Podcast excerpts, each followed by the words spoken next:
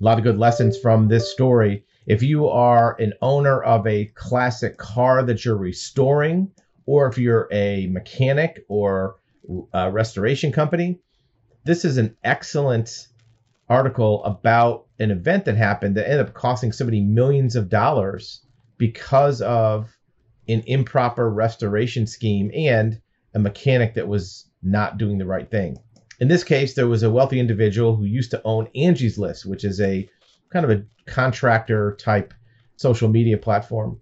And the former CEO had a bunch of classic cars, and he wanted to have them restored and properly brought back to their regular self. So what he did was he worked with a boutique mechanic, somebody who did this type of work on these older cars, and had him work on vehicles. And this mechanic also helped him find some vehicles.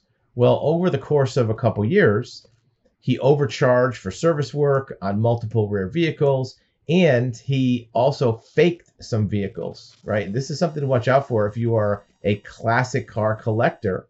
Make sure that you're checking the provenance of a vehicle. Look, this is somebody who was the CEO of a major company. He had millions of dollars, and he thought he was doing proper due diligence on vehicles. But what happened is he was promised that he was purchasing a very rare Austin Healey 100M sports car, and he told it was a coveted factory model but needed some assembly. Well, come to find out, it was not that type of original factory vehicle.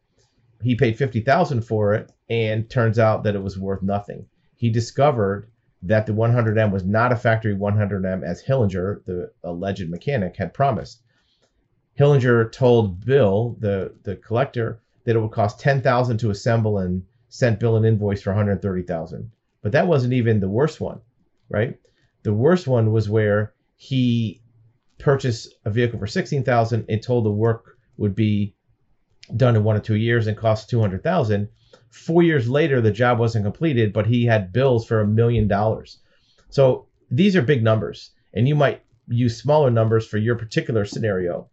The important thing is, if you are a collector and you're hiring somebody, make sure that they know what they're doing and they have good track record and history. And also, if you're a mechanic, make sure you're managing your restorations properly so you don't get into a situation where you're prosecuted. Look, this mechanic has to pay back $7.2 million, but that's what's called treble damages, because in the state of Iowa where this happened, if you cause damages through fraud, you have to pay back 3 times what you took in. So this mechanic only took in $2.4 million for work over the period of time this happened, but he had to pay back $7.2 million.